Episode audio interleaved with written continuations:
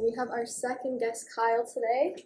He's also a member of the club, McMaster Diabetes Association. What's your role on McMaster Diabetes Association? I'm uh, one of the VPs of social. Okay, VP Social. So he's here today to talk about his experiences. Um, so first off, just give us a brief introduction of yourself.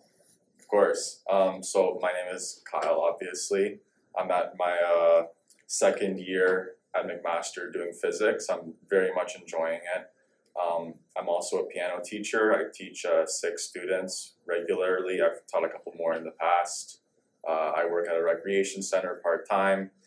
Um, I have a brother who's high school aged, grade 12. I live in Brampton, and uh, that's a little bit about me, I suppose. I've had diabetes for like nine years or something. Nine, no, seven So years. how old yeah. were you? you were I was 12, 12, 12, okay. grade seven, a couple days before Halloween, actually. I remember like Mhm. a couple days after we got back from the hospital is when I went trick or treating. Okay, so do you want to give us a little rundown of that, kind of when you found out that experience? Of course, of course.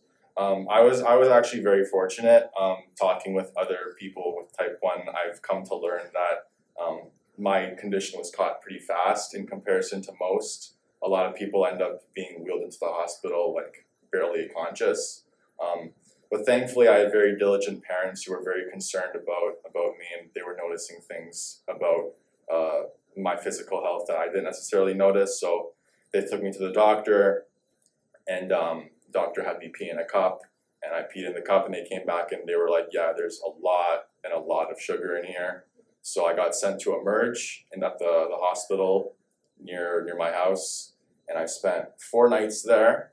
Um, getting my sugar slowly diluted. I had an IV, um, learning basically what diabetes even was because I didn't know what it was. I didn't have uh any idea at all. Um, my only experience with it before that was uh, I played on a hockey team when I was in uh, grade five or so, and one of my teammates, my defense partner, actually was diabetic.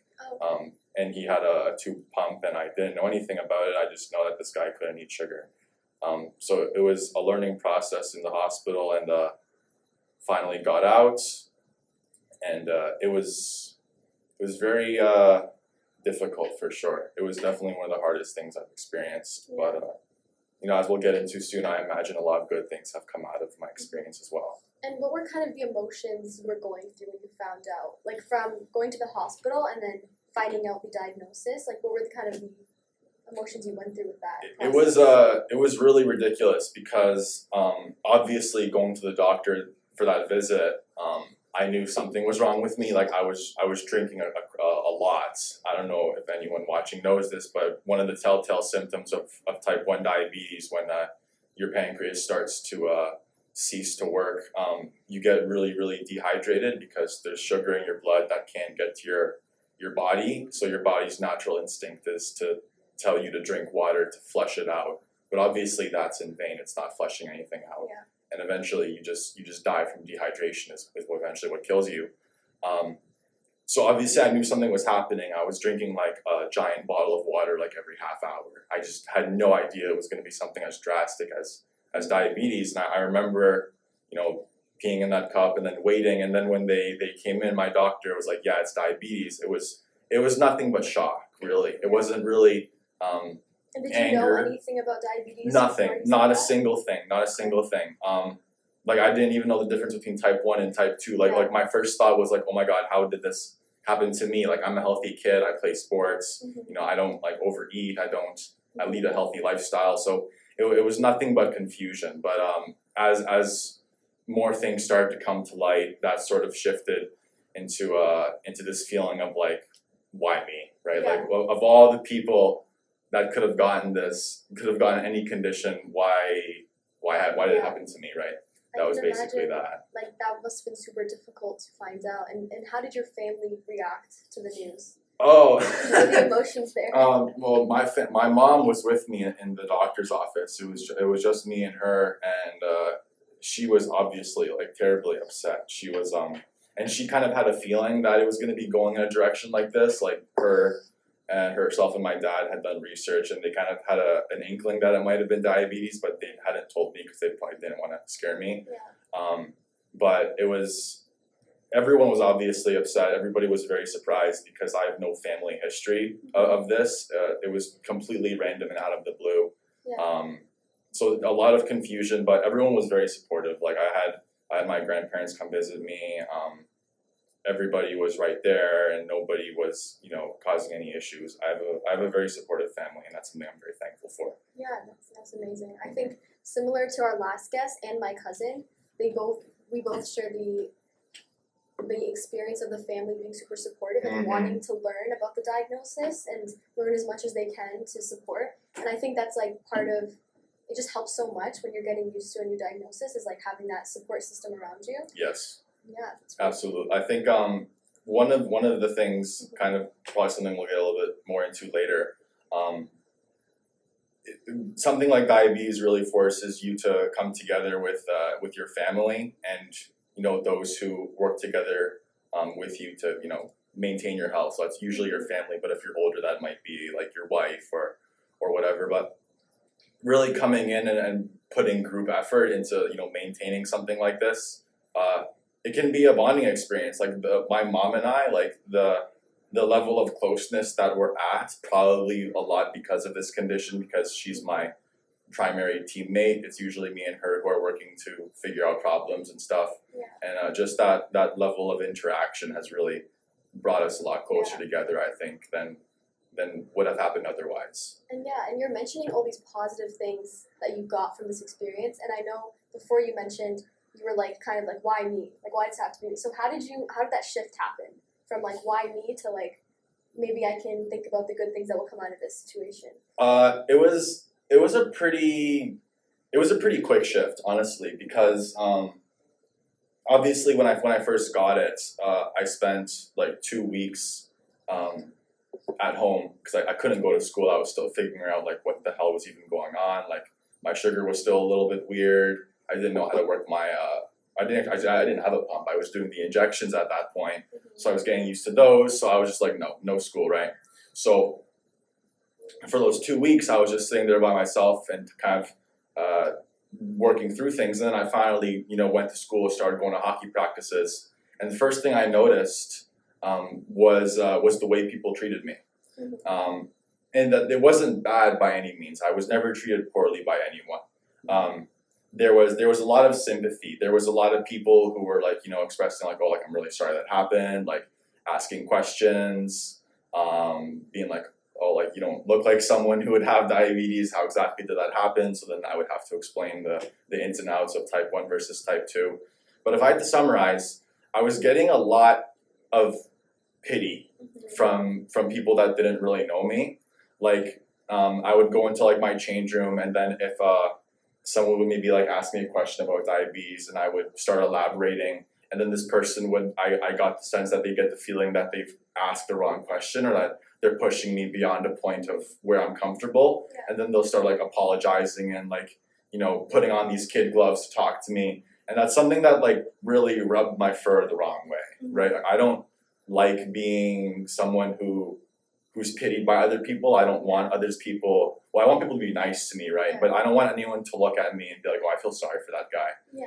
Um, Like not see you as any lesser. exactly, exactly. Yeah. So I noticed this, and I was thinking, well, obviously, like I can't fault these people. They're just trying to be nice, and I think um, whenever you're talking to someone who has a condition like that, it's your first uh, impulse to not push and prod because you don't want to like hurt anyone's feelings. Um, but but it went beyond that. It's almost like I was being treated like a kid, Mhm. and I know a lot of that's probably like my own way of viewing things, and a lot of people in my situation, I imagine, wouldn't have seen it like that, and maybe would have been really appreciative of uh, of those gestures. Um, but I wasn't, right? So I quickly realized that um, a lot of people, uh, for lack of a better word, were, were seeing me as as some kind of victim of my circumstances. Mhm. Um, so I, I quick, pretty quickly decided that I was going to show people that I wasn't a victim of my circumstances, that I was going to to make the best of the situation and show everyone that in spite of having this condition, I can do anything that anyone else can do. Um, I can have the same dreams, I can have the same goals, I can reach the same levels uh, no matter what. So one of the things that I, I pretty quickly started to do, um, I started to poke a lot of fun at myself. Right, I remember like a particular instance in, in grade seven where somebody was was complaining that something didn't work, and they're like, "I'm like, oh, that's just like my pancreas, right?" And that was like the first time I'd ever really you know done anything like that, and, and then like everyone was like really taken aback, like, "Oh my God, Kyle has this condition and he's joking about it. Like, what's even the protocol Yeah. here? Do we laugh? Do we do we not laugh? And, and a lot of people laughed, and I was like, oh, like that's good. That made me feel good. I made some people laugh, right? Um, and I think that's very representative of kind of my my outlook on the condition. Um, like I'm not gonna let it bog me down, and if anything, I'm going to try to use it to lift spirits Yeah. a little bit. So you were trying to kind of let people know that it's like not to pity you. Exactly. That recondition does not make you any hmm like it's not kind of something you need to, you're embarrassed of or you need to hide. Exactly. Right? Yeah, yeah. Like I'm not. I, I don't. I don't, I'm not embarrassed about like my tubes or my sensors. Like I'll walk around on the beach. I, I really don't care. And the other thing I, I really wanted people to understand is that um, I didn't mind talking about it. I Yeah. always get the feeling like whenever I started It's like talking with someone the about yeah, yeah, Yeah. people would be like like oh I don't want to like pry too much, but like can you elaborate on this or like what's that? I'm like I would love to elaborate on that. I love talking about diabetes, right? Because I can I get to talk about myself. I get to talk about my condition. Yeah. You learn something. I learn something because I, I find usually when I'm talking or writing, I'm thinking in my head, and then sometimes I'll have an idea that I didn't consider before. So it's to everyone's benefit, really, um, and it's and it's to everybody's detriment if you're just gonna be, I don't know, an asshole about it. Like Yeah. if you're going to you know get in somebody's face for for asking you a wrong question, that that just gives the the impression that you know you're weak and you're not dealing with the situation very well so you're kind of lashing out at others instinctively it, it really is about the what you show to the world Yeah. right that's what i strongly believe And I know you mentioned like some people might be sensitive to the topic when they're first diagnosed or kind of be angry, Mhm. um, and they might lash out at people. So do you think there's certain situations where you Go can kind battery. of Please tell me it didn't stop. okay? Awesome. Do you think there are certain situations where you do need to be cautious around people, and if if so, like what kind of advice would you give to those people? Because my cousin, he actually went to therapy. He talked about his experience going to therapy for um, in diabetes group with other kids who were kind of self pitying themselves, and he almost felt like he gave up in a sense at one point. Like he was so tired of checking his blood sugar all the time, and he was just like, "Why me?" And he was just giving up. Like he wouldn't check it. So he went to therapy and it really helped him. So I was just wondering, like, do you know of any other support systems that maybe you know of or that other people have used in your life or so yeah i'll, I'll break that down part by part because there's a Yeah. lot of layers first of all um, how would I how would I approach someone who, who maybe isn't as as lackadaisical as someone like myself about Yeah. diabetes? Um, well, the the first thing I would I would recommend is uh, neutrality. Okay, so first of all, um, don't be the first one to make a joke, or don't be the first one to to like maybe bring it up or like ask a question, or or wait for something to kind of come up by itself. Like if you're in a conversation and um, and you know like somehow diabetes comes up and it kind of naturally flows in a certain way then i, I think nine times out of ten you're good to ask a question. And if and if that particular person isn't dealing with it well um, then i think the onus is on them to to be like oh you know I'm not really comfortable right now. Maybe we can change the topic of conversation. Because it, it's kind of like um like a pet peeve almost right? Like if you have a pet peeve um, regarding people like bouncing their legs and, and you're sitting at a table with someone bouncing their leg, you don't really have the right to go and yell at them for bouncing their leg. It's your pet peeve. You kind of have to deal with it or find another place to sit. It's the same way with diabetes. If you if you know yourself, uh, if you know that you're not good at talking about it, and if you know that you're not good at communicating it, I think you have to let your social group know because I think um, transparency is the most important Yeah. thing. And um, nine times out of ten, people will respect that. Uh, I've I've never ever met someone who who didn't have any problems like dropping diabetes because it seemed like everybody almost already wanted to do that. I always had to be the one like to say, "Oh, it, it's okay. You know, we can talk Bring about it this. up. It's fine." Um, and now in response to maybe what other sources people have um, if they're if they're struggling well um, i haven't really i don't mean to like toot my own horn but i haven't thank thank god i'm knocking some wood here. I haven't struggled too much. I haven't really battled too many demons but um, the the best thing for me is just my friends. And not even my family but like my actual like honest to god friends who are who are my age. Because i find that um, and i think every teenager can relate to this on some level. Um, you, can be a little bit more freer when you're with your friends than with your parents when you're with your parents you're kind of trying to uh, uphold this image of like Yeah. oh i'm nice i'm proper like i'm a good kid and then you like hang out with your friends and then you can actually kind of be Yeah. your real self a little bit more right um, so if I'm ever annoyed with diabetes or, or feel like yelling at someone or something, I'll, I'll call up one of my buddies and I'll be like, bro, like, you won't believe what my blood sugar's been doing today, right? And, and they'll listen to that. Yeah. Um, I, I had like my own social worker when I was when I was younger, like under eighteen at the at the hospital, because diabetes diabetics they have to have these uh, appointments every three months where they have to go in and check in with like their endocrinologist and dietitian. It's basically a box that you have to check so that the government sees that you're like you know jumping through all the hoops and crossing your T's and dotting your I's so that they continue to fund your insulin. So um, I would go to those appointments every three months, and I'd have a social worker who would always ask me like, "Oh, everything doing okay, Kyle? Like, how's school?" And I'd always be like, "Yeah, everything's fine, this and that." But um, but I always felt hundred percent comfortable if ever if there was ever a problem, I could have uh, gone to her. And I think there's also your your everyday um, resources. You know, like you can go see a therapist, like a shrink or whatever. Um, you have schools associations like the, the MDA at McMaster, for instance. Other schools have similar things. Um, school counselors. Uh, there's there's a whole bunch of options. It's just the hardest thing to do is to actually go to one of those options and, and like Yeah. actually do something because uh, I'm gonna bounce off something you said about um, you know your your cousin's experience with being your cousin you said Yeah.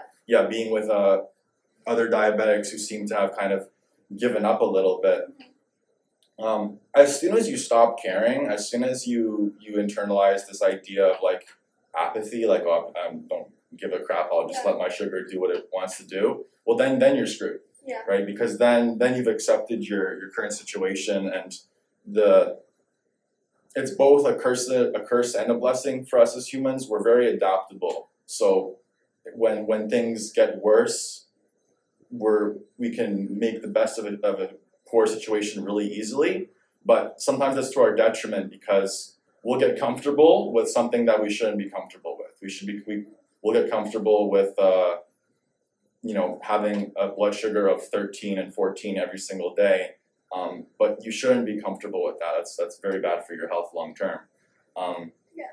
and the, the the first step is always the hardest one to make Mhm. Interesting.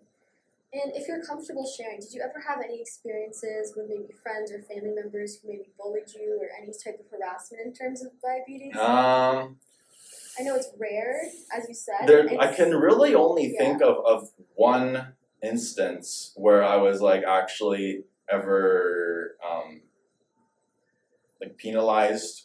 I guess would maybe be an okay word um, for being a diabetic, and it was it's very it was very tangent to the to the issue at at uh, at hand. It was just like some some sixth grade asshole in my class, and he was kind of a, a kid who used to bust my chops a lot, and um, he would make comments like, "Oh, shut up, go eat your Snickers" or something like that. But like that was that was really something that I could brush under the rug because that was just like a, a stupid playground insult that like I mean it didn't even make any sense. Like he doesn't know what diabetes is. exactly. Like I just laughed at the guy. Yeah. Um, there's a whole bunch of situations I can think of where um, I, I've had to like jump through stupid loops as a diabetic. Maybe not like bullying or but like um, Ever discluded from stuff? yeah, well, I'll give you a really recent example. Um, New Year's, I, I brought this up during the uh, the meeting that New Year's uh, club I went to. Um, obviously, as a diabetic, I have to bring candy everywhere I go. Um, so I always have the side bag that I have with me, and it's like glasses, Yeah. wallet, and then usually like four or five Welch's in there, like my my 15 gram fruit gummies.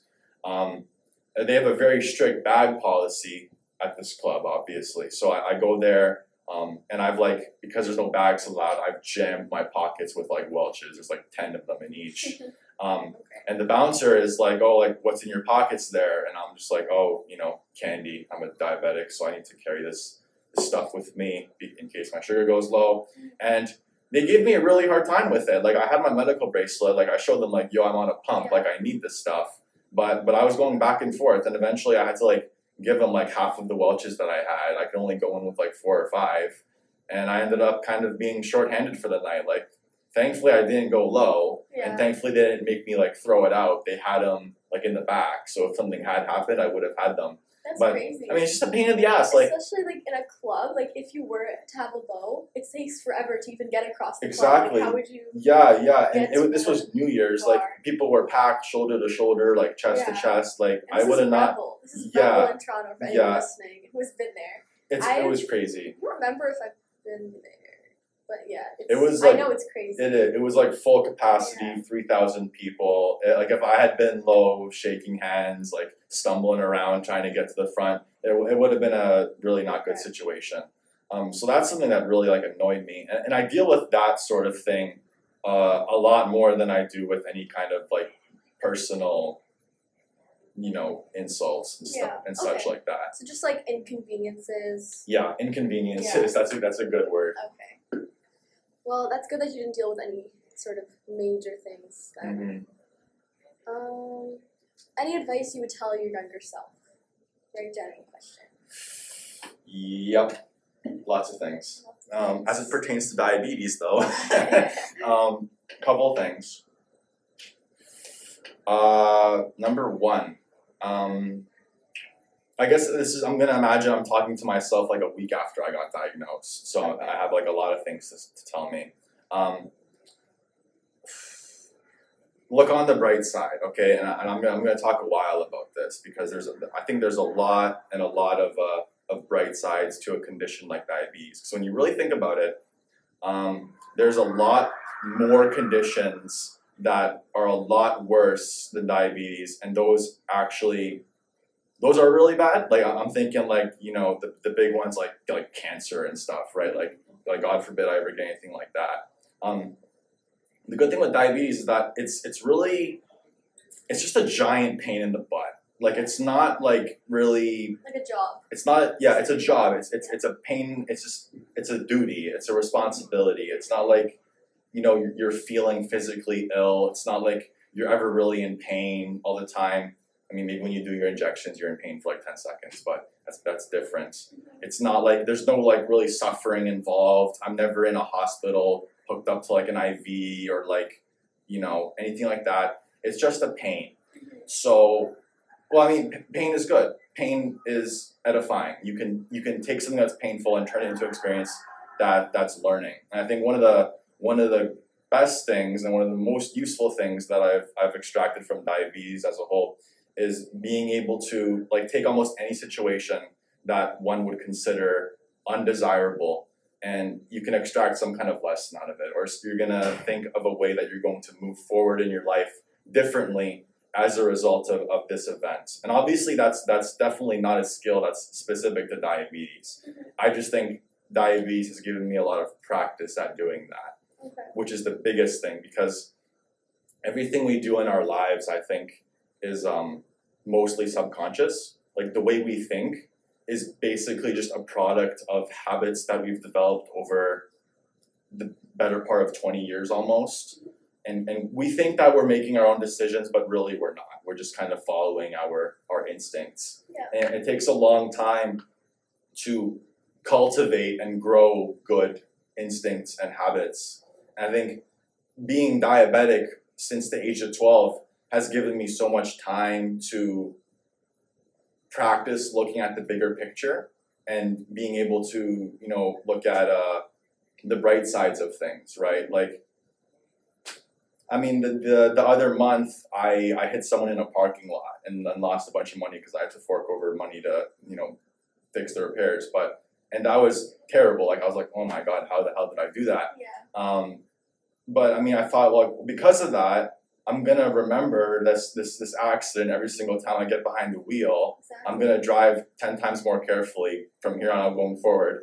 And if and if I'm careful, I'll never get into an accident again, right? And thank God that accident happened in a parking lot and not on the highway, Exactly. right? And then when you start looking at things through that lens, everything gets a lot more, it gets a lot clearer. Everything's a lesson. Yeah, exactly, and and, and this can this can be applied in, in all aspects of life.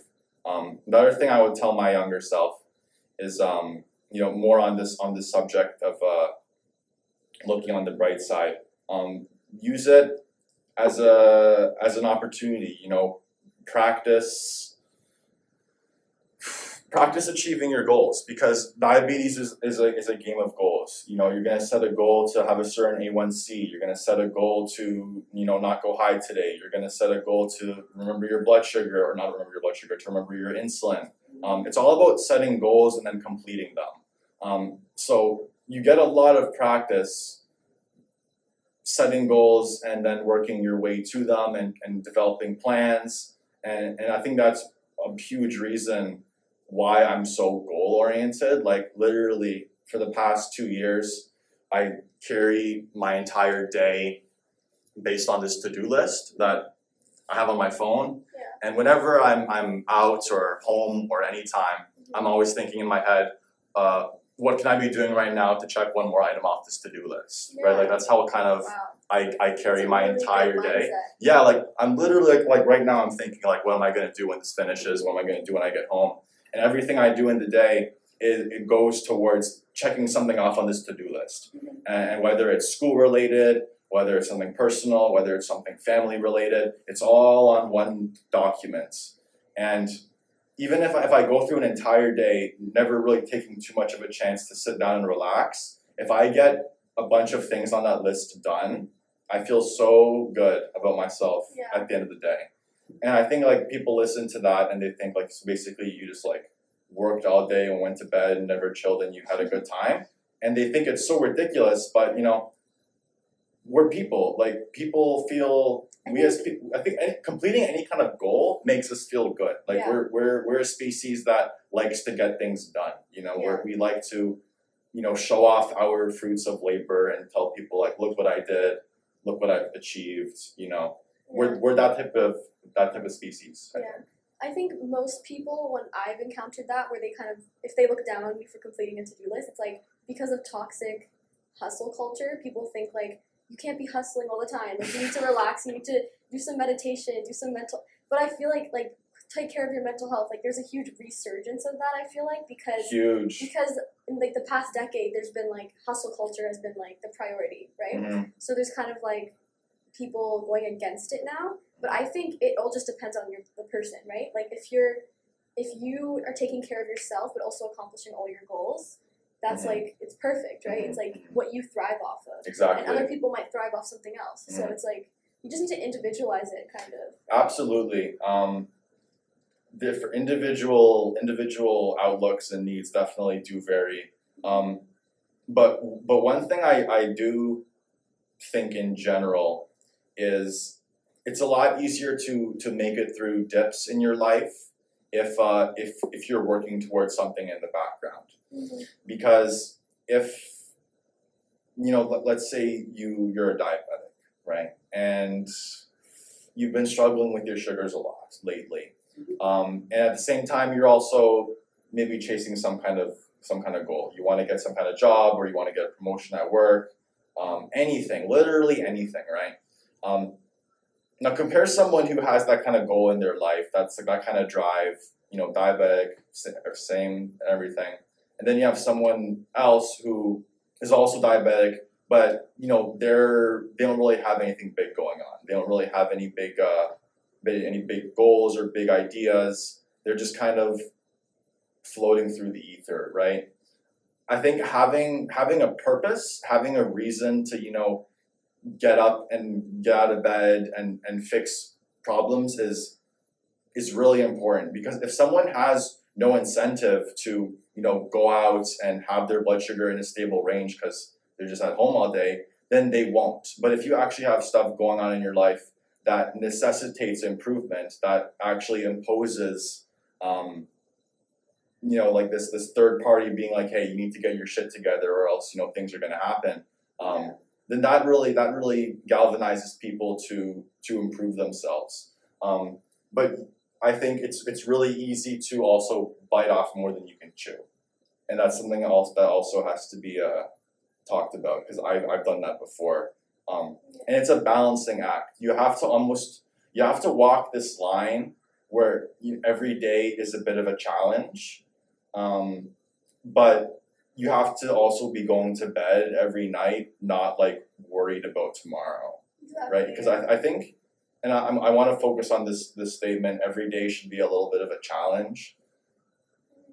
Now what do i mean by that?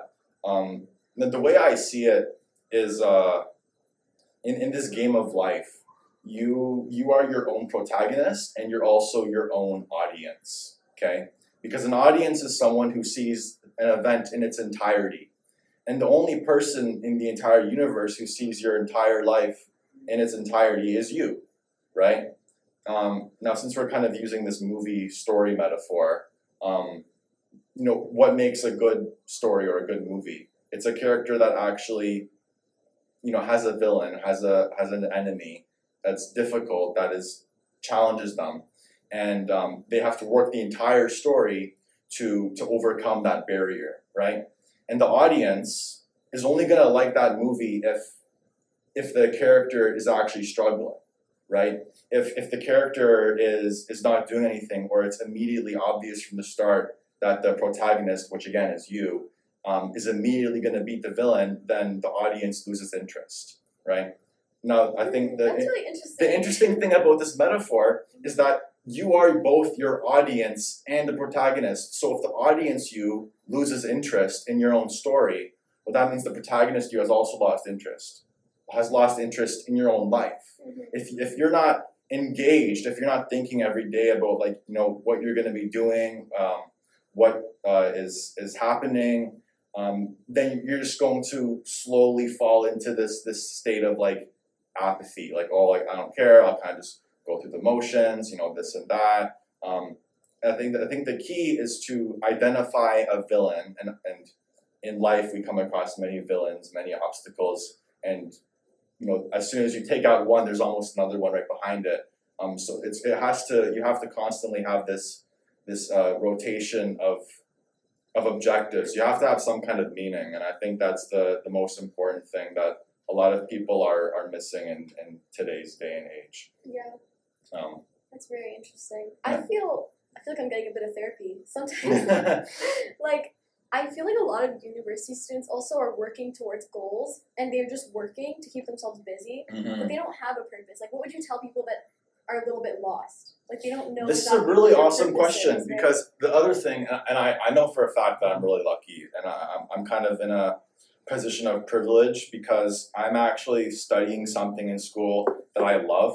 Yeah, Like I, when I'm doing my homework, I'm rarely like, damn, I wish I'd be doing something else because I don't, Really? I don't really wish I could be doing something else. Like I love looking at these problems, um, and and finding, uh, you know, math and physics and like all this stuff. I'm really interested in it, but I, I know very well that a lot of people Mhm. um, aren't as deeply invested into their educations as uh, as I am. Um, and if and if if that's the position you find yourself in, I think the only thing that you can do is to find something that actually does uh, really really make you passionate, and that's really hard to do. That's Yeah. really really hard to do. Um, and I don't even know if I can offer any hardcore advice on that right now. Um, beyond just uh, if you're trying to find an interest, talk to a lot of people, read a lot of books, yeah. go out a lot, um, you know, see the world, and, and something's bound to strike you at some point. Have you ever heard of the flow state? No. When you're doing work, so like there's these like theories about when you're doing when you're writing, especially. I've experienced it mostly when I'm writing. That it just feels like there's it's only you and the activity you're doing. Like you forget that you're even. It's it's just so enjoyable and you're so in the moment with the activity that it just feels like easy to do, even if it's work. And that's like, I feel like that's where people can look to if they are struggling to find a passion, because I've only had those experiences like a couple times in my life, Really? and it's been things that I'm really passionate about, like writing or like making videos and stuff like that. Mhm, mhm. And it just feels like it's just joyful. There's no other word to describe it. It's just That's in, that's interesting. Maybe maybe I'm in a in a twenty four seven flow state or something. Okay, maybe. no, maybe not twenty four seven, but no, That's that uh. Teach me your ways. You're right. Well, when I, when I am working, um, I, I do like often feel like it's only me, like kind of in the world, and it, it, it's a bit of a problem sometimes because I'll get so wrapped up in, in a particular problem, and I'll just like forget about everything going on outside, whether it's like you know the fact that I have to sleep, or it's the fact that I have to go to my friend's house, or it's the fact that I have a lesson. I'll just like zone in on this this one question. I won't look at my phone for like two hours at a time and uh, yeah, it, it's yeah, it, it, it, it I like it. It's um because it's very efficient too. Yeah. Get things done. it, yeah, but it, it takes a it took a long time to kind of uh, get to that point. Like I haven't always been like this. Um, it's kind of been a been a slow build, and this kind of connects back to what I was saying about how a lot of the things that we kind of just do automatically um, are actually products of you know habits that we've cultivated over a long, long time. Yeah. If, if I look at myself in like you know grade nine or grade ten, when you really think about it, that isn't that long ago. That's only like like four years for me.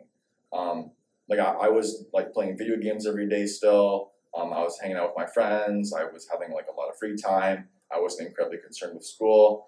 But then I started doing AP, or actually I was in AP, AP the whole time. But then grade eleven and twelve started, and grade eleven was the year that I had my AP physics exam. And and for the first time, I was kind of you know working for hours every day, you know, nonstop. Physics was hard in high school. Yeah, yeah, it, it definitely Physics was because it's it's when it gets introduced and Yeah. you're, you're totally it's like totally uncharted territory. Um, but anyway, so like I, I'm working and working, and then grade twelve started, and having that practice from grade eleven really helped because then when I did my next AP exam, it was a little bit easier to work that much, and I was also able to balance my coursework on top of that more. And then when I went to university, I found myself being able to do even more work without really having to give myself a break right? And then like I, I don't play any video games really these days except like during the breaks and um, like summer and stuff um, and now you know, halfway through second year uh, like I can I can sit down at my desk for an entire day and just do work Mhm. and it'll be it'll be pretty much fine. Like I won't Yeah. really feel antsy at all. Um, but like the, if you had asked me in grade 10 like do you think you'll ever be able to do that? I would have said hell no right? But you know somehow I find myself being able to do that and it's almost like I can't even stop myself from doing that. Like it's not it's no longer like a decision I make. It's just the way that I am. Mhm. it's just it's just the way that I am right? Like if I'm sitting at home I'm doing my work. Like there's no there's no way around it. The I only admire that. the, thank you. The That's only the only way I, I really get around that is um is when I'm with my friends. When I'm with my friends, that's when I allow myself to kind of decompress and I, I put all the work to the side and I just talk or I chat or I, I do whatever I'm doing with my friends at the time. Um, but I, I honestly it's I've gotten to the point where I get myself stressed if I'm not doing something. Mhm. Um, which I mean sometimes is a bit of a pain because sometimes you want to sit down and just chill, but you're thinking about something due like three weeks from now Yeah. and it's stressing you out. Um, but I think the only reason why something that's due three weeks from now stresses me out is because I've I've like cultivated this Yeah, mindset over so so- long, Mhm. right? Um, but yeah, that's that's my point about that. Yeah. Well, we went on a bit of a tangent, but I, I think it was really interesting, probably for the audience. hmm Um, back to diabetes. Is there anything that you think's been left out from this, and or do you think what's is there anything that you're still dealing with in terms of diabetes that's difficult for you, or do you think you mostly have a grasp of it now?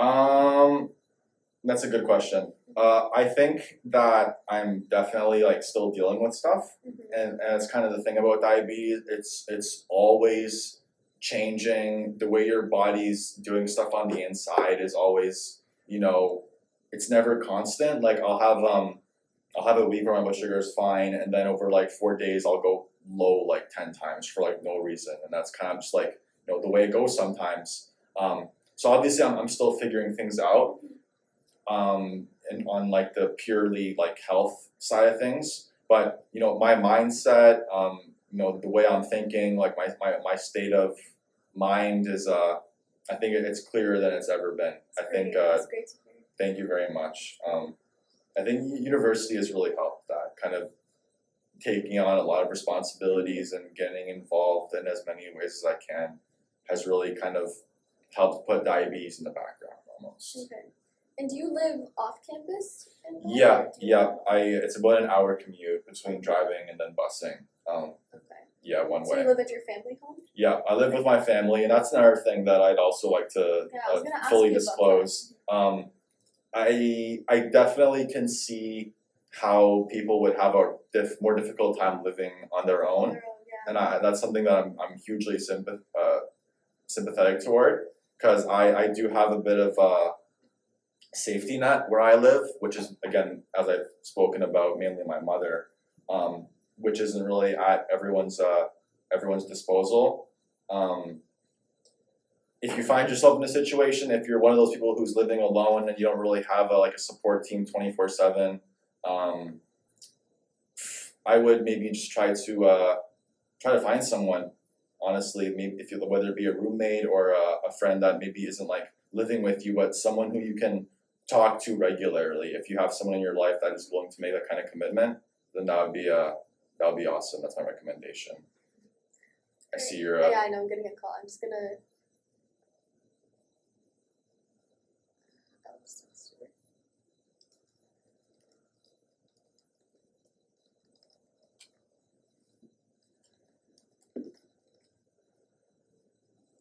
Okay.